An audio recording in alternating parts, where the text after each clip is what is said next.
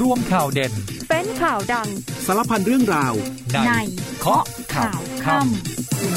ำสวัสดีครับคุณผู้ฟังต้อนรับทุกท่านเข้าสู่เคาะข่าวค่ำนะครับค่ำนี้อยู่กับผมวรวิศรีเนตรนะฮะเราเจอกันเป็นประจำแบบนี้ครับทุกวันทางสถานีวิทยุในเครือกองทัพบกนะครับแล้วก็อีกหนึ่งช่องทางแฟนเพจ Facebook เคาะข่าวค่ำเข้ามาพูดคุยทักทายกันได้นะครับช่วงนี้ก็ยังคงต้องติดตามสถานการณ์เรื่องของสภาพอากาศนะครับก็ยังคงแปรปรวนอยู่ด้วยโดยเฉพาะมีข้อมูลจากทางกรมอุตุนิยมวิทยาก็ประกาศเตือนภัยนะครับช่วงนี้มีฝนตกหลายพื้นที่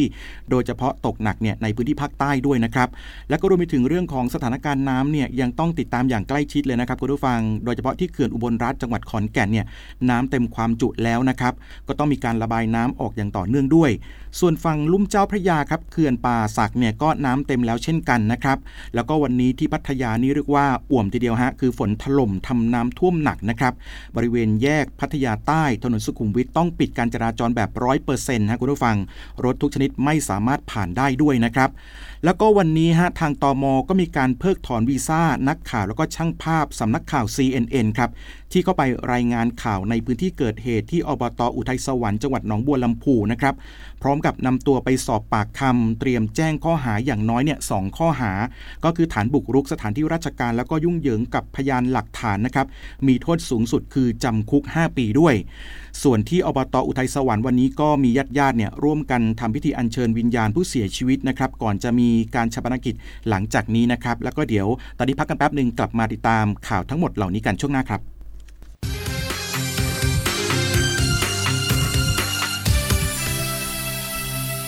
กลับมาเคาะข่าวค่ำกันต่อนะครับผู้ฟังเริ่มกันที่ศูนย์พัฒนาเด็กเล็กอบต.อุทัยสวรรค์จังหวัดหนองบัวลำพูฮะวันนี้ก็มีการทำพิธีอัญเชิญวิญญาณของน้องๆแล้วก็คุณครูนะครับรวมไปถึงเจ้าหน้าที่ที่เสียชีวิตจากเหตุการณ์เมื่อวันที่6ตุลาคมนะครับผู้ฟังซึ่งพิธีก็จัดขึ้นที่บริเวณด้านหน้ารั้วของอาคารครับมีครอบครัวแล้วก็เครือญาติของผู้เสียชีวิตนะครับก็มีการได้นิมนต์พระนะครับมาทำพิธีอัญเชิญวิญญาณแล้วก็อุทิศส่วนกุศลให้กับผู้เสียชีวิตที่อยู่บริเวณในที่ดังกล่าวนะครับก่อนที่จะมีการจัดพิธีชัปนกิจหลังจากนี้ฮะซึ่งเจ้าหน้าที่ก็ได้นำสิ่งของผู้เสียชีวิตนะครับที่ยังหลงเหลืออยู่ภายในเนี่ยจัดใส่ถุงครับมอบให้กับครอบครัวด้วยนะครับบรรยากาศก็เรียกว่าความเศร้านี่คงไม่ต้องพูดถึงนะคุณผู้ฟังแล้วก็วันนี้เนี่ยท่านนายกรัฐมนตรีก็ได้เดินทางไปร่วมพิธีสวดพระอภิธรรมครับณวัดราชสามัคคีนะครับอยู่ที่ตำบลอุทัยสวรรค์อำเภอนากลางจังหวัดหนองบัวลำพูพร้อมกับเยี่ยมให้กำลังใจครอบครัวผู้เสียชีวิตแล้วก็บาดเจ็บด้วยนะครับทางด้านของสมเด็จพระสันตะปาปาฟรานซิสครับก็ได้ทรงเชิญชวนคริสตชนทั่วโลกร่วมสวดภาวนากับพระองค์ซึ่งก็ตรงกับเวลาตอนเที่ยงนะฮะประมาณ 12:00 นที่กรุงโรมหรือว่า 5:00 นตามเวลาประเทศไทยครับเมื่อวานนี้เพื่อแสดงความเป็นหนึ่งเดียวแล้วก็เดินเคียงข้างกับประชาชนคนไทยโดยเฉพาะอย่างยิ่งบรรดาพ่อแม่ผู้ปกครองที่สูญเสียนะครับซึ่งในโอกาสนี้ทางพระคาร์ดินัลฟรานซิสเซเวียร์เกรียงศักดิ์โกวิทวานิชนะครับก็ได้เป็นตัวแทนของประเทศไทยร่วมกับคริสตชนทั่วโลกครับแล้วก็ชาวคริสตชนชาวไทยด้วยในการภาวนาขอพระเจ้าทรงอยู่เคียงข้างแล้วก็บรรเทาความทุกโศกของทุกคนนะครับทีนี้ไปดูในส่วนของกรณีที่สำนักข่าว CNN ครับที่เข้าไปรายงานข่าวถึงในพื้นที่อาคารจุดเกิดเหตุของอบต.อุทัยสวรรค์นะครับก็คือมีเสียงตำหนิมากมายทีเดียวครับเนื่องจากว่าขณะที่พื้นที่ดังกล่าวเนี่ยยังเป็นที่ปิดกั้นนะครับแล้วก็ไม่อนุญาตให้ผู้ไม่เกี่ยวข้องเข้าไปด้วยก็ถือว่าเป็นการรุกล้ำพื้นที่เกิดเหตุนะครับที่สุดนี่ก็คือเรื่องของจิตใจนะครับเนื่องจากว่าภาพด้านในเนี่ยยังมีร่องรอยที่อาจสร้างบาดแผลให้กับญาติแล้วก็ผู้เสียชีวิตได้ด้วยนั่นเองนะครับหลังจากที่ทาง CNN เขาก็มีการทวิตข้อความชี้แจงนะครับก็บอกว่าทีมงานของเขาเนี่ยเข้าไปถ่ายทำในพื้นที่ช่วงที่ไม่มีเชือกหรือว่าแถบล้อมปิดกั้นนะครับโดยทาง CNN ก็บอกว่าเข้าไปพร้อมกับสื่ออื่นๆรวมทั้งเจ้าหน้าที่อนุญาตให้เข้าไปด้วยแต่ว่าตอนกลับออกมาเนี่ยก็มีการติดตั้งแถบปิดล้อมใหม่ครับจึงมีภาพที่ทีมข่าวของ CNN ต้องปีนออกมานะครับคุณผู้ฟังซึ่งในวันนี้เนี่ยทางนายกอบต.อุทัยสวรรค์ครับก็ไปแจ้งความกับผู้สื่อข่าว CNN ฐานบุกรุกสถานที่ราชการแล้วนะครับก็ยืนยันว่าไม่มีเจ้าหน้าที่คนไหนอนุญาตให้สื่อเข้าไปในพื้นที่อย่างแน่นอนแล้วก็มีรายงานว่าทางตำรวจเนี่ยได้ควบคุมตัวนักข่าวแล้วก็ช่างภาพ ไปเพิกถอนวีซ่าที่ตม.หนองบัวลำพูนะครับแล้วก็สอบปากคำที่สพ.นากลางด้วยครับผู้ฟังซึ่งเรื่องนี้ทางด้านของรองผู้บัญชาการตำรวจแห่งชาตินะครับพลตำรวจเอกสุรเชษฐ์หักพานเนี่ยก็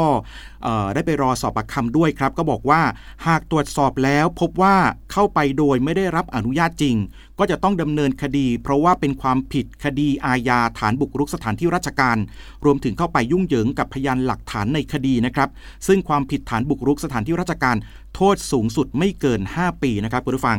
ทีนี้ทางด้านของชมรมผู้สื่อข่าวต่างประเทศก็ออกแถลงการเลยนะครับบอกว่าผิดหวังกรณีที่ CNN เนี่ยเข้าไปรายงานข่าวในจุดที่เกิดอาชญากรรม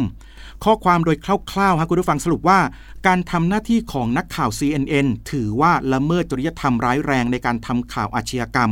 ไม่ควรมีองค์กรข่าวต่างประเทศใดครับทำเช่นนี้พร้อมกับตั้งคำถามด้วยนะครับว่าถ้ามีเหตุการณ์เช่นนี้เกิดขึ้นที่สหรัฐ CNN จะทำเช่นนี้ด้วยหรือไม่นะครับแล้วก็วันนี้ก็มีการไปขุดคุยประวัติของนักข่าว CNN รายนี้นะครับที่มีชื่อว่าแอนนามาเกอรีตครับโคเรน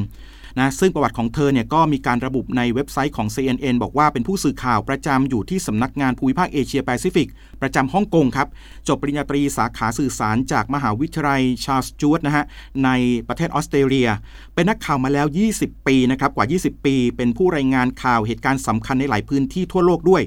อย่างเช่นข่าวการต่อสู้เพื่อกวาดล้างกลุ่มก่อการร้าย IS ในอิรักนะครับรายงานข่าวเหตุการณ์วิกฤตยูเครนแผ่นดินไหวครั้งใหญ่ในสึนามินะครับของประเทศญี่ปุ่นด้วยแล้วก็รวมไปถึงข่าวน้ำท่วมใหญ่ครับในประเทศไทยเมื่อปี 2554 ด้วยนะครับ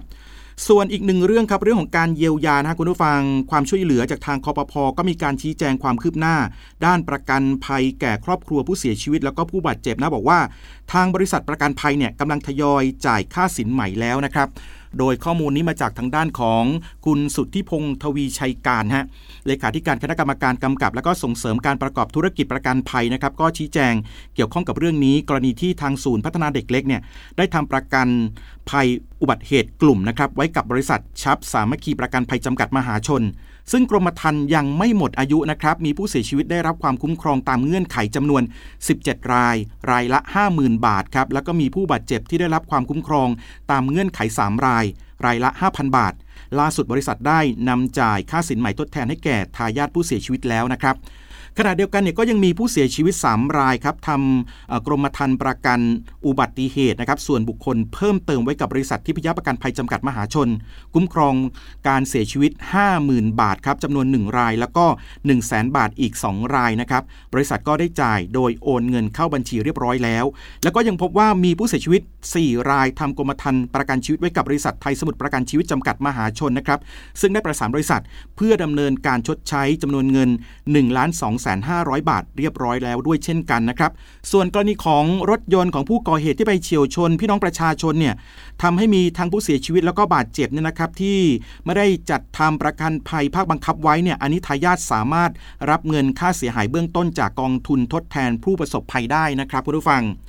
ทีนี้อีกหนึ่งส่วนครับในส่วนของทำเนียบรัฐบาลเนี่ยตอนนี้ก็เปิดให้ร่วมบริจาคเงินนะครับเพื่อเป็นขวัญกำลังใจแล้วก็ช่วยเหลือครอบครัวผู้ประสบเหตุนะครับในจังหวัดหนองบัวลำพูเพราะฉะนั้นคุณผู้ฟังที่สนใจจะร่วมบริจาคก็บริจาคได้ที่ธนาคารกรุงไทยครับสาขาทำเนียบรัฐบาลเลขที่บัญชีนะครับ 067-0-06895-0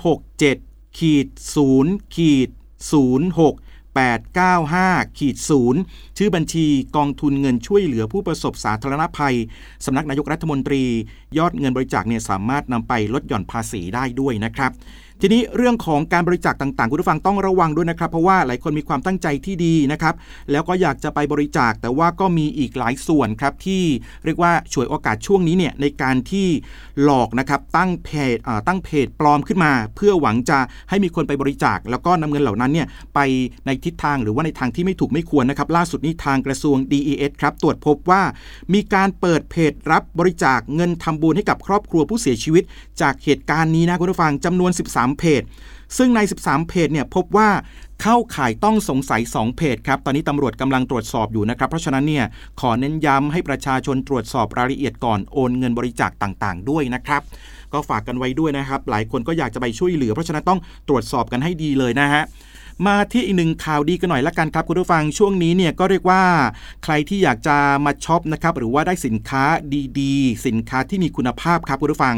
ทางททบ.5 เขาร่วมกับจังหวัดน่านเปิดพื้นที่บริเวณชั้นจีนะครับแล้วก็บริเวณรอบอาคารเบญจรังสฤษดิ์ครับของสถานีวิทยุโทรทัศน์กองทัพบกนะฮะจัดตลาดเกษตรสนามเป้าจำหน่ายสินค้าของดีเมืองน่านครับ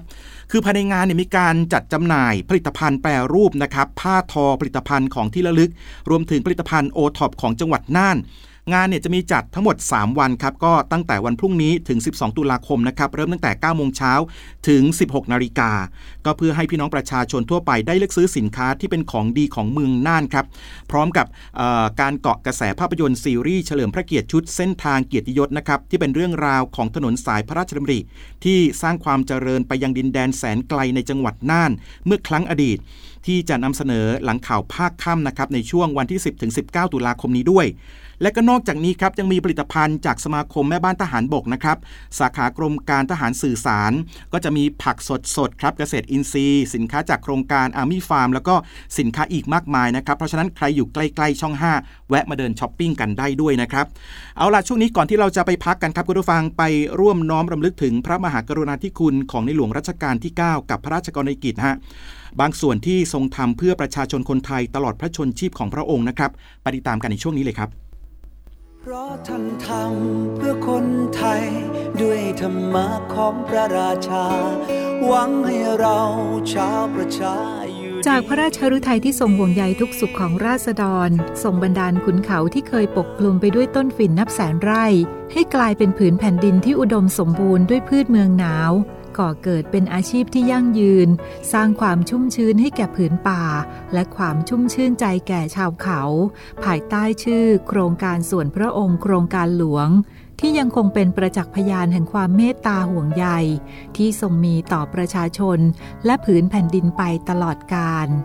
ร่วมน้อมสำนึกในพระมหากรุณาธิคุณพระบาทสมเด็จพระบรมชนกาธิเบศรมหาภูมิพลอดุลยเดชมหาราชบรมนาถบพิตรพระองค์ยังคงสถิตในใจประสบกรณิกรชาวไทยตราบจนนิรันดร์ด้วยเกล้าด้วยกระหม่อมข้าพระพุทธเจ้าวิทยุในเครือกองทัพบก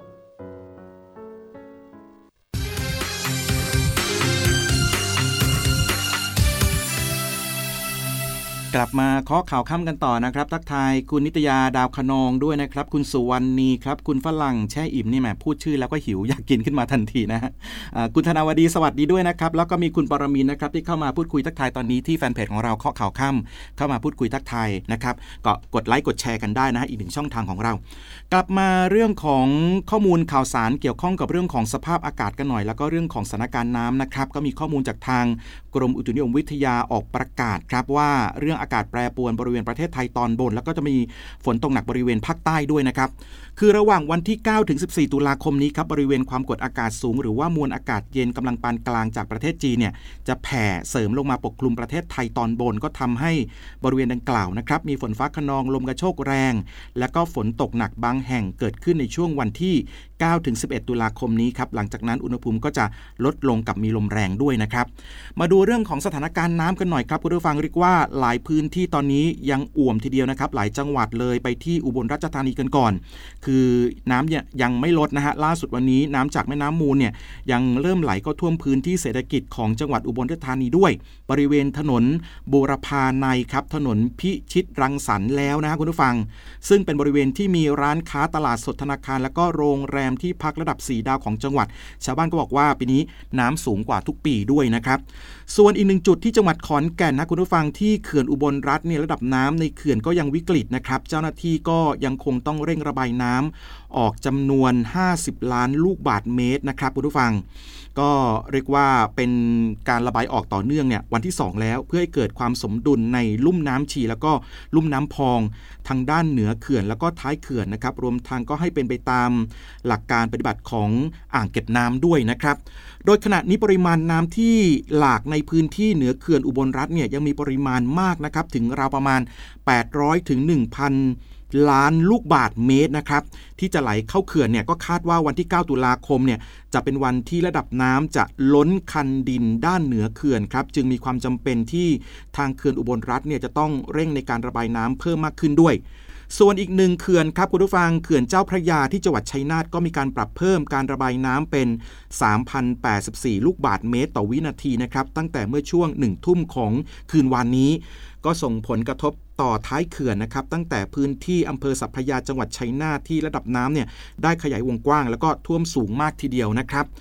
ซึ่งตอนนี้ก็ต้องมีการเร่งระบายน้ำออกนะครับเนื่องจากว่าน้ำเหนือเขื่อนเนี่ยมีจำนวนมากด้วยแล้วก็มีภาพบริเวณที่วัดลัดเสนาบดีฮะตำบลเขาท่าพระอำเภอเมืองชัยนาทเนี่ยซึ่งอยู่ด้านเหนือของเขื่อนเจ้าพระยาคันดินกั้นน้ำเนี่ยแตกนะครับหลังจากที่ระดับน้ำสูงขึ้นก็ทำให้น้ำบางส่วนเนี่ยทะลักเข้าท่วมพื้นที่นะครับล่าสุดก็ได้ใช้รถแบ็คโฮถมดินซ่อมแซมครับพร้อมกับปรับคันดินให้สูงขึ้นเป็น1เมตรเพื่อเป็นแนวกั้นมวลน้ำแล้วนะครับและเมื่อเขื่อนเจ้าพระยามีการเร่งระบายน้ำออกครับคุณผู้ฟังทางด้านของจังหวัดพระนครศรีอยุธยาเนี่ยที่เป็นพื้นที่รับน้ำบริเวณท้ายเขื่อนนะครับวันนี้เนี่ยทางด้านของผู้ว่าราชการจังหวัดนะครับคุณนิวัฒน์รุ่งสาครก็ไปตรวจสถานที่สำคัญหลายๆพื้นที่ริมแม่น้ำเจ้าพระยานะครับไม่ว่าจะเป็นวัดธรรมารามวัดกษัตริย์ที่ราชวรวิหารนะครับแล้วก็วัดท่าการ้องตรงนี้เป็นจุดเปราะบางครับก็มีการวางแผนในการป้องกันน้ำเพิ่มเติมด้วยนะครับส่วนทางด้านของศูนย์บัญชาการเหตุการณ์ของจังหวัดพระนครศรีอยุธยาก็มีการแจ้งเตือนประชาชนครับริมฝั่งแม่น้ำเจ้าพระยาคลองบางบานอำเภอเสนาแล้วก็อำเภอผักไห่เนี่ยคือให้เฝ้าระวังระดับน้ำนะครับจะเพิ่มสูงขึ้นจากเดิมประมาณ 0.15 ถึง 0.30 เมตรตั้งแต่บริเวณอำเภอบางไทรเพราะฉะนั้นก็ขอให้มีการติดตามข่าวสารจากทางราชการอย่างใกล้ชิดด้วยนะครับแล้วก็เฝ้าระวังระดับน้ำบริเวณเจ้าพระยาเพิ่มสูงขึ้นด้วยในช่วงระหว่างวันที่ 8-13 ตุลาคมนี้นะครับโดยหากต้องการความช่วยเหลือเนี่ยของทางจังหวัดพระนครศรีอยุธยานะครับก็แจ้งได้ที่ทางปภ.สายด่วนครับ1784รวมถึงสายด่วนนิรภัยนะครับ1784ตลอด24ชั่วโมงเพื่อประสานให้ความช่วยเหลือโดยด่วนต่อไปนะครับอีกหนึ่งจุดครับคุณผู้ฟังส่วนของจังหวัดนนทบุรีเนี่ยก็มีการรายงานว่า3อำเภอเนี่ยมีการประกาศเป็นพื้นที่ประสบสาธารณภัยแล้วนะครับคือหลังจากที่ทางผู้ว่าราชการจังหวัดนนทบุรีเนี่ยได้มีการประกาศในพื้นที่อำเภอปากเกร็ดเป็นพื้นที่ประสบสาธารณภัยนะครับไปก่อนหน้านี้แล้วเนี่ยแล้วก็เมื่อวันที่7ตุลาคมครับทางผู้ว่าราชการจังหวัดนนทบุรีเนี่ยก็มีการลงนามประกาศให้อำเภอบางใหญ่และก็อำเภอเมืองนนทบุรีครับเป็นพื้นที่ประสบภัยเพิ่มเติมด้วยนะครับซึ่งก็มีการรายงานวันนี้ว่าในส่วนของอำเภอบางใหญ่เนี่ยระดับน้ำในคลองบางใหญ่ลดลง2เซนติเมตรเหลือ1เมตร68เซนติเมตรนะครับโดยจุดวิกฤตของบางใหญ่ในน้ำในคลองบางใหญ่เนี่ยต้องอยู่ที่1เมตร80เซนติเมตรซึ่งเมื่อวานระดับน้ำอยู่ที่1เมตร70เซนติเมตรนะครับเหลืออีก10เมตรวิกฤตนะฮะคุณผู้ฟังก็แต่ว่าวันนี้คือน้ำลดลง2เซนติเมตรนะครับแต่ว่าคือจริงๆแล้วอันนี้ยังวางใจไม่ได้นะครับเพราะว่าก็มีข้อมูลจากทางกรมอุตุนิยมวิทยาบอกว่าอาจจะมีฝนตกอยู่นะครับในช่วงนี้หลายพื้นที่แต่ถ้าเกิดว่ามองในแง่ดีหากฝนไม่ตกลงมาซ้ำในช่วง 1-2 วันนี้นะครับก็อาจจะพออุ่นใจได้สำหรับคนบางใหญ่ซึ่งตอนนี้ทางชลประทานเนี่ยก็ได้มีการเร่งระบายน้ำในคลองพระพิมลนะครับที่อยู่เหนืออำเภอบางใหญ่ไปลงแม่น้ำท่าจีนเพิ่มมากขึ้นด้วยนะครับไปดูอีกหนึ่งฝั่งฮะคุณผู้ฟังฝั่งทางด้านของเขื่อนป่าสักกันหน่อยละกันครับทางกรมชลประทานออกมายืนยันนะว่าน้ำจากเขื่อนป่าสักไม่เข้าเทศบาลนครรังสิตนะครับคือก่อนหน้านี้มีการแชร์นะครับแชร์กันไปแชร์กันมาเพราะฉะนั้นคุณผู้ฟังเวลาที่มีการแชร์ข้อมูลต่างๆเหล่านี้อย่าเพิ่งไปเชื่ออย่าเพิ่งไปแชร์ต่อนะครับต้องติดตามข้อมูลข่าวสารจากหน่วยงานที่เกี่ยวข้องนะครับโดยเขามีการบริหารจัดการก็คือการรับน้ำที่ปล่อยออกมาจากเขื่อนนะครับทางคลองระพีพัฒน์เนี่ยก่อนที่จะมีการระบายน้ำออกผ่านระบบชลประทานคลองต่างๆลงสู่ทะเลอ่าวไทยเป็นหลักนะครับเพราะฉะนั้นคนรังสิตระวังได้แต่ว่าอย่าเพิ่งตื่นตระหนกนะครับ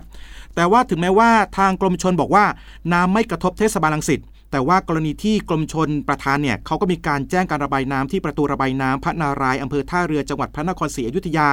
เพิ่มขึ้นอัตรา80เซนติเมตรถึง120ลูกบาศก์เมตรต่อวินาทีนะครับย้ำอีกครั้งหนึ่งแก้ข่าวก่อนนะครับเพิ่มขึ้นอัตรา80ถึง120ลูกบาศก์เมตรต่อวินาทีซึ่งจะส่งผลให้ระดับน้ำในคลองระพีพัฒน์และก็คลองรังสิตประยูรศักดิ์ครับมีระดับสูงขึ้นนะครับทีนี้ในส่วนของกรุงเทพมหานครก็มีการแจ้งเตือนเช่นเดียวกันนะครับคือขอให้ผู้ที่อยู่ในพื้นที่เขตดอนเมืองสายไหมคลองสามวามินบุรีและก็หนองจอกเนี่ยติดตามสถานการณ์น้ำช่วงนี้อย่างใกล้ชิดด้วยนะครับ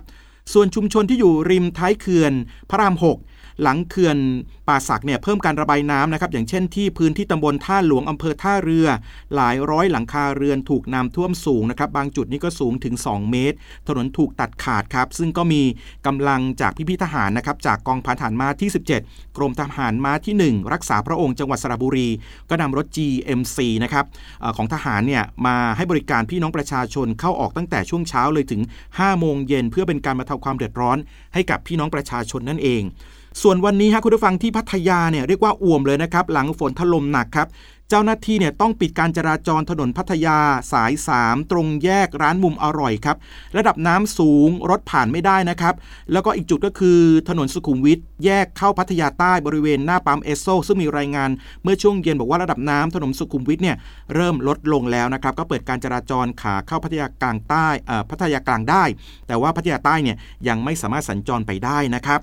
มาที่อีกหนึ่งข่าวกันบ้างฮะคุณผู้ฟังเรื่องราวเกี่ยวข้องกับเรื่องของการเหตุทะเลาะวิวาทกันหน่อยแย่งพื้นที่ในการค้าขายนะครับคุณผู้ฟังก็คือจับแล้วล่ะฮะ4มาเฟียทำร้ายพ่อค้าหมูปิ้งนะครับคือหลายคนเห็นภาพมีการแชร์ไปแล้วเนี่ยโอ้โหเรียกว่าเป็นเหตุการณ์ที่อุกอาจมากๆคือไม่สนใจกฎหมายบ้านเมืองเลยนะฮะเหตุเกิดตรงถนนเพลินจิตครับล่าสุดนี้ตำรวจสน.ลุมพินีจับได้แล้ว4คนคือนายวิโรจน์ดวงทิพย์นายณัฐวุฒิดวงทิพย์นายชูเดชสุริยมนนายสุรัชชัยรุ่นรักญาตินะครับจับกุมตามหมายจับศาลอาญากรุงเทพใต้ในหลายข้อหานะครับอย่างเช่นร่วมกันพยายามฆ่าร่วมกันทำร้ายร่างกายผู้อื่นเป็นเหตุให้ได้รับอันตรายแก่จิตใจและก็ร่างกายร่วมกันทำให้เสียทรัพย์นะครับมีอาวุธปืนแล้วก็เครื่องกระสุนไว้ในครอบครองโดยไม่ได้รับอนุญาตด้วยฮะคุณผู้ฟังแล้วก็พกพาอาวุธปืนไปในเมืองหมู่บ้านหรือว่าทางสาธารณะโดยไม่มีเหตุอันสมควรแล้วก็ซ่องโจรนะครับตอนนี้ก็จับกุมได้เรียบร้อยแล้วนะครับมาที่อีกหนึ่งคดีครับคุณผู้ฟังเหตุคนร้ายใช้อาวุธปืนยิงนักธุรกิจขอนแก่นเสียชีวิตนะครับริมถนนทางเข้าสนามบินขอนแก่นเบื้องต้นคาดว่าน่าจะมาจากความขัดแย้งธุรกิจส่วนตัวนะครับเหตุการณ์นี้เกิดประมาณ 5 นาฬิกาครับคุณผู้ฟังที่บริเวณถนนทางเข้าสนามบินขอนแก่นนะครับผู้เสียชีวิตเป็นชายครับถูกยิงด้วยอาวุธปืนไม่ทราบขนาดบริเวณด้านหลังทะลุอกขวา1นัดท้ายทอยนะครับท้องน้อยอีก2นัดนะคุณผู้ฟังคือผู้เห็นเหตุการณ์เขาบอกว่าผู้เสียชีวิตขับรถมาพร้อมกับรถอีก1คันก่อนจอดคุยกันบริเวณทางเข้าสนามบินขอนแก่นนะครับจากนั้นก็ได้ยินเสียงปืนดังขึ้นและผู้เสียชีวิตก็ลงมาจากรถนะครับพยายามวิ่งหนีแต่ว่าคนร้ายที่ลงมาจากรถอีกคันก็วิ่งตามครับแล้วก็ใช้อาวุธปืนเนี่ยยิงจนเสียชีวิตก่อนที่จะขับรถหลบหนีไปนะครับสำหรับผู้เสียชีวิตทราบชื่อคือนายพนมอายุ40ปีครับเป็นนักธุรกิจซื้อขายโทรศัพท์มือถือนะครับที่ตลาดต้นตาลจังหวัดขอนแก่นนั่นเองมาที่อีกหนึ่งข่าวดีกันหน่อยดีกว่านะครับต้องขอชื่นชมครับพี่ๆตำรวจทางหลวงนะครับนาดีจังหวัดปราจีนบุรีช่วยนำลูกชายส่งคนขับรถ10ล้อครับหลังเนี่ยคุณพ่อลืมลูกเอาไว้นะครับ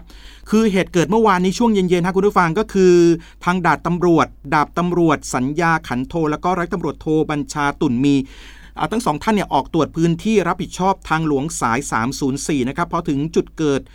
บริเวณที่จุดลงเวลาผางามเนี่ยพบเด็กผู้ชายครับอายุประมาณ 5-6 ขวบยืนร้องไห้จึงเข้าไปสอบถามน้องบอกว่าพ่อเนี่ยเป็นคนขับรถบรรทุกจอดรถเพื่อไปลงเวลาส่วนตัวน้องเนี่ยก็ลงไปฉี่แต่ว่าพ่อเนี่ยไม่น่าจะรู้แล้วพ่อก็ขับรถออกไปเลยนะครับเจ้าหน้าที่ตำรวจก็เลยตามไปทันไปถึงรถคุณพ่อครับทีนี้พอตอนส่งมอบเด็กให้กับคุณพ่อปุ๊บเนี่ยพ่อคือตอนพ่อเนี่ยยังไม่รู้ว่าตัวเองลืมลูกเอาไว้พอรู้ทันทีว่าลืมลูกนี่แหละโอ้โหคุณพ่อดีใจมากจนร้องไห้เลยนะคุณผู้ฟังก็คือเหตุการณ์นี้ต้องขอชื่นชมเลยนะครับตำรวจทางหลวงที่ออกมาตรวจตาจนพบเหตุแล้วก็ช่วยเหลือครอบครัวได้อย่างทันท่วงทีด้วยนะครับต้องขอปรบมือให้อย่างดังๆเลยนะฮะคุณผู้ฟัง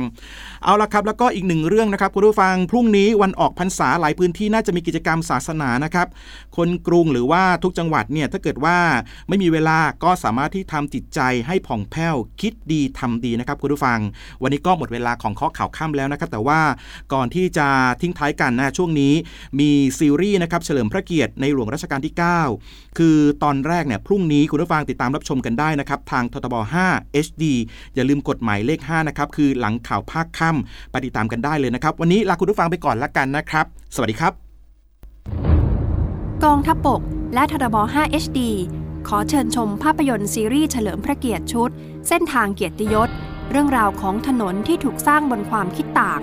ร่วมเทิดทูนสถาบันพระมหากษัตริย์และรำลึกถนนสายพระราชดำริที่นำพาความเจริญไปยังดินแดนแสนไกลแล้วพบกัน 10-19 ตุลาคมนี้เว้นวันที่16 ตุลาคมเวลา 20:30 น.ทางททบ 5 HD